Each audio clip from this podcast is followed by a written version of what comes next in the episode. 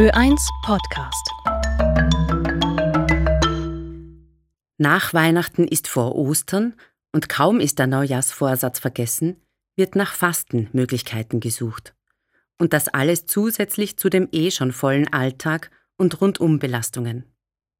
Diese Gedanken führten letztes Jahr eine etwa vierzigjährige Frau in die Gesprächsinsel. Das ist eine Einrichtung in Wien, in die Menschen kostenlos und ohne Anmeldung zu einem Gespräch kommen können. Denn die Frau wollte alles richtig machen. Sie stellte mir ihre Überlegungen vor. Verzicht auf Alkohol, der Klassiker. Verzicht auf Schokolade und Snacks, der Dauerbrenner. Verzicht aufs Auto, der ökologische Anspruch. Doch ihre vielen Abers und Wenns in dem Gespräch brachten sie zu keiner Entscheidung.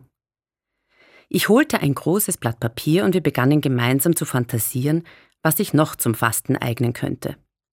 Es dauerte ein bisschen, bis der Mut gefasst war, über die Grenzen hinauszudenken.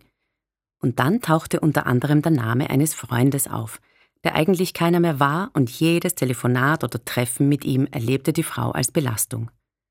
Oder eine betagte Frau in der Nachbarschaft, fiel meiner Gesprächspartnerin ein, die sich über ihre seltenen Besuche so ungemein freut.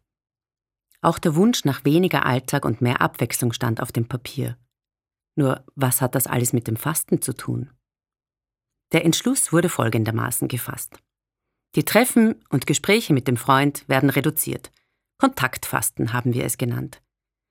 Die Besuche bei der Nachbarin werden intensiviert. Bequemlichkeitsfasten haben wir es genannt. Spontane Verabredungen und ungewöhnliche Unternehmungen werden versucht. Alltagfasten haben wir es genannt. Verzicht in der Fastenzeit kann auch bedeuten, Freude und Fröhlichkeit zuzulassen. Er kann eine Veränderung bewirken, die weit über Ostern hinausgeht.